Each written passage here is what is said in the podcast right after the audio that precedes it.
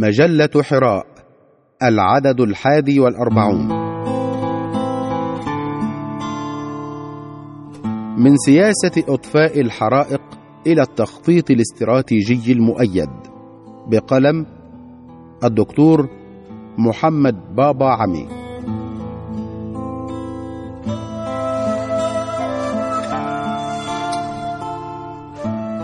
سؤال من أخي الباحث عن الحقيقة مما جاء فيه. قد وصلنا في قراءة النور الخالد إلى فصل الأمانة من صفات الرسول صلى الله عليه وسلم وكان رائعا في استجلاء جوانب الأمانة والحث على تمثلها في حياة المؤمنين المعاصرين وشباب الخدمة وبخاصة في الفقرة الأخيرة منه. وإنا لنشعر دوما بأهمية هذه التوجيهات ونتصور أنها لو كانت بحق ديدن المسلم لاستمر نور الرسول صلى الله عليه وسلم نهرا من الخيرات لا ينقطع. ولتعلم العالمون العاملون من المسلمين كل ما يزيح هذه الأباطيل والأضاليل التي نتخبط فيها. ثم قال وهو من أرباب الهم وأصحاب الهمة لا خفر الله له ذمة. لقد أحسست أن فقه الأمانة كما قدمه الأستاذ فتح الله كاف لأن يسهم بقوة في حل هذه الإشكالات ويحمل المسلمين إلى تمثل دينهم ويرقى إلى المطلوب منهم أن ينجزوه للعالم ولأنفسهم. نسأل الله أن يلهمنا ذلك. أقول هذا أخي محمد ونحن نعيش والأسى يملأ الجوانح خلافات وشقاقات وقلاقل تدمي القلوب وتقض المضاجع. ذلك مع عجزنا عن احتواء أزمة التعايش في أوطاننا. فلا نزال في حيرة من أمرنا. كيف نقنع الأطراف بالتفطن إلى المكايد ليتجنبوا الوقوع في الفخاخ ويقفوا في وجه المتربصين؟ فالكل يرى الحق إلى جنبه مقصورا. أخي محمد معذرة وقد شغلتك بهذا ولكنه واقع أمتنا وما لنا بد من السعي في إصلاحه قدر مستطاعنا ولن نصل إلى ذلك إلا بالنصح والتناصح. فاشفوا الغليل برأي منكم حصيف يدخره الله لكم سببا للفلاح ومن أحسن عملا ممن سعى في رأب الصدع وجمع الكلمة فجزاكم الله خيرا وجعلكم مفاتيح لكل خير والسلام.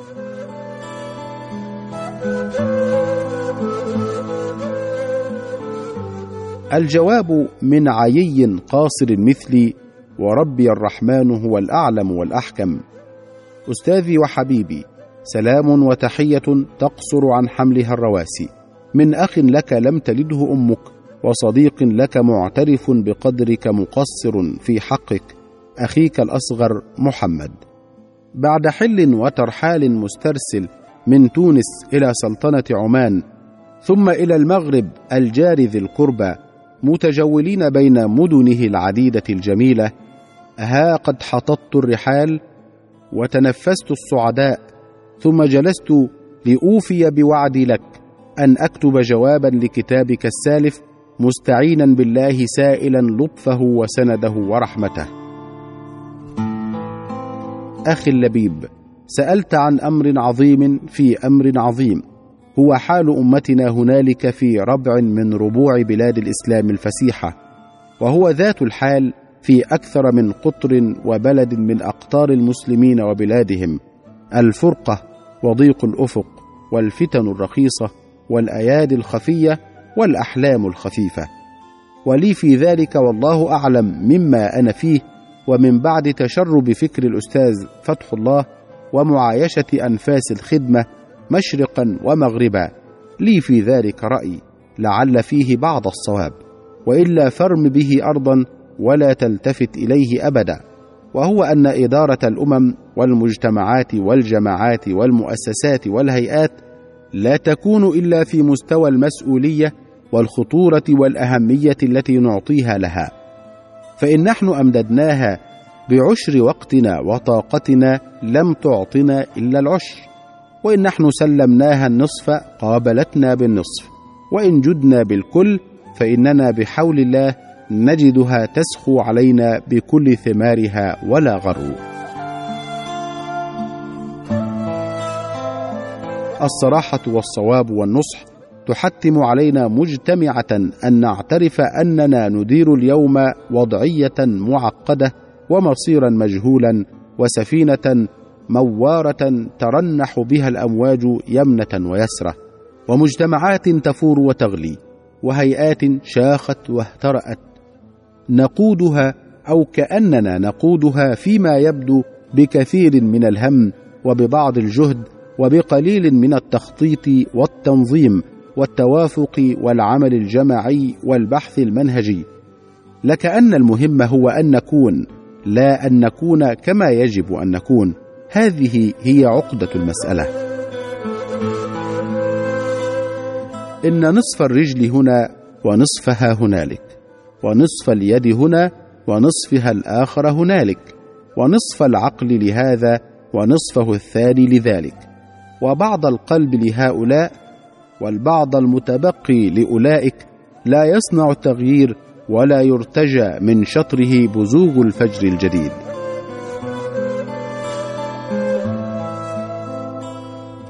أخي وحبيبي لو سألت عنك أين أجدك فإني ولا ريب. وهذا من أمارات كرمك وسخائك وحبك للخير وابتغائك الرضا والقبول. إذا سألت عنك فسأجدك في كل مكان. لكن للأسف لن أجدك في أي مكان. فأنت في الجامعة وأنت في الجمعية وأنت في المدرسة أو أنت في الشركة وأنت في الحي وفي الحزب. وأنت متجول عبر المدن والبلدان وأنت حامل هم القريب والبعيد وهذا كله وأين الله صبر واجتهاد وأجر ومثوبة.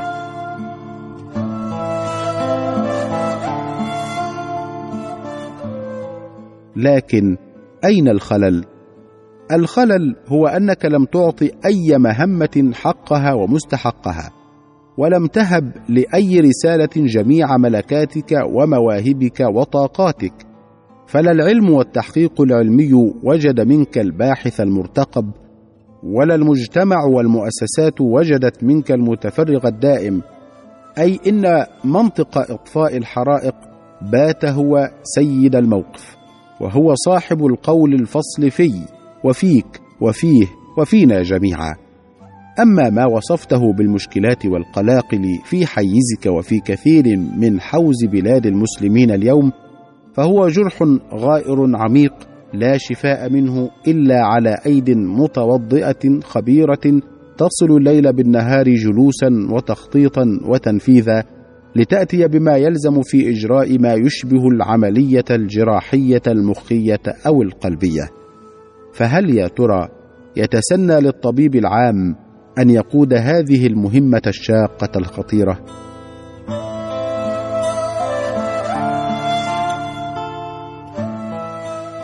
ألا تجد أخي أننا اضطررنا رغبا ورهبا وبفعل جريان الأحداث فينا على وقع مكره أخاك لا بطل؟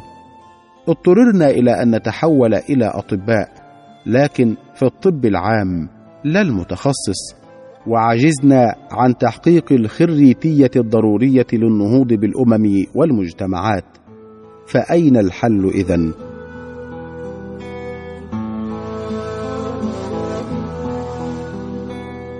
الحل هو أن نصدق ربنا ونصدق ديننا ونصدق أمتنا ونصدق أنفسنا ثم نغلق على أنفسنا أياما طوالا لنصوغ مخططا استراتيجيا شاملا قابلا للتنفيذ مع نية التنفيذ مخططا يجمع إلى الغاية الوسيلة وإلى الأهداف الواقعية وإلى التوكل والاستسلام المطلق لله الامتثال لأمره والعمل بمقتضى سننه وشرعته.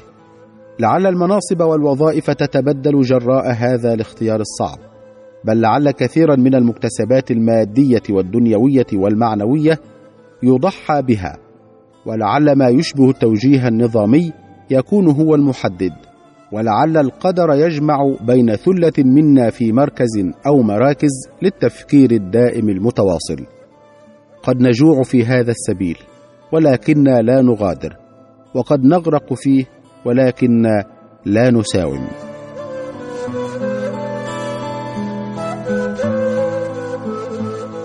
أخي ما كنت أدعو إليه لسنوات مضت بصوت مبحوح خافت قاصر لقصوري ما كنت أنادي إليه نظريا بلا نموذج سابق مع عجز مني حقيق الذي كنت أبحث عنه هائما عاشقا.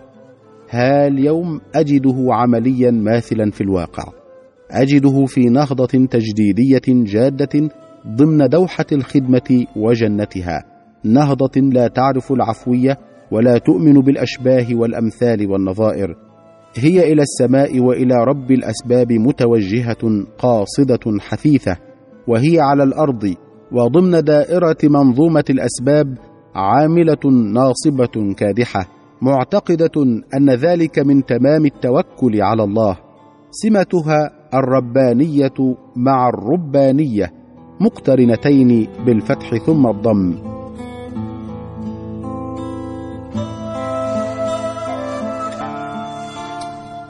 فهل نحن كذلك؟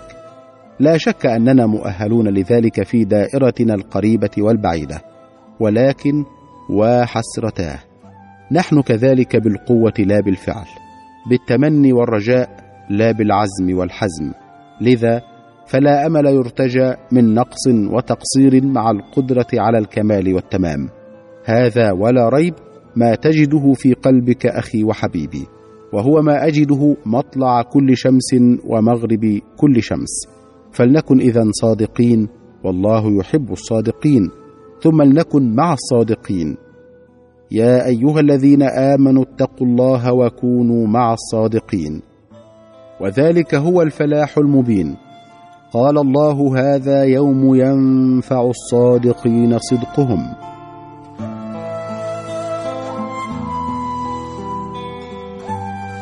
أخي وحبيبي يحلو لي أن أهدي إليك وإلى كل صادق أمين من أمثالك النص الذي أشدت به في رسالتك وهو جوهرة من جواهر النور الخالد ففيه تحت عنوان يا براعم الأمل نقرأ. أجل ستقومون أنتم بإهداء حقائق الدين وإقامتها في الدنيا مرة أخرى فأنتم باقة ضوء من منبع نور عظيم أضاء أطراف العالم الغارق في الظلام وأنشأ شجرة إيمان وارفه الظلال كشجرة طوبى ظللت بأوراقها وأزهارها كل الأرجاء. كانت كل كلمة لأمتنا في المباحثات الدولية في تلك العهود الزاهرة بمثابة أمر وستقومون أنتم بإذن الله باستعادة تلك العهود الزاهرة والتخلص سريعا من هذا العهد المظلم الذي نعيشه. فهذا هو ما يأمله الجميع منكم. يأمله من يعيش فوق التراب ومن هو مدفون تحته. بل هذا ما يأمله منكم رسول الله محمد صلى الله عليه وسلم وهو يتجول بروحانيته بينكم ويربت على أكتافكم ويبتسم لكم وإن كنتم لا ترونه أو تحسون به. أنتم تستطيعون نشر الأمن والطمأنينة فيما حولكم. إن بقيتم أمناء ولم تنحرفوا عن الاستقامة. أجل إن استطعتم تحقيق هذا انفتح لكم قلب الإنسانية جمعاء على مصراعيه. وستتربعون في هذا القلب كما تربع أجدادكم من قبل.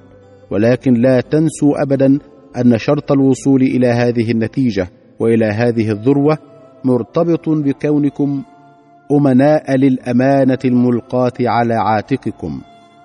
فإن كنا نريد أن نكون أمة لها وزنها وكلمتها في الشؤون الدولية المهمة ونلعب دورا بارزا في تأسيس التوازن الدولي حيث إننا مضطرون أن نكون كذلك فيجب أن نكون ممثلين للحق وللعدالة وللاستقامة وللأمن.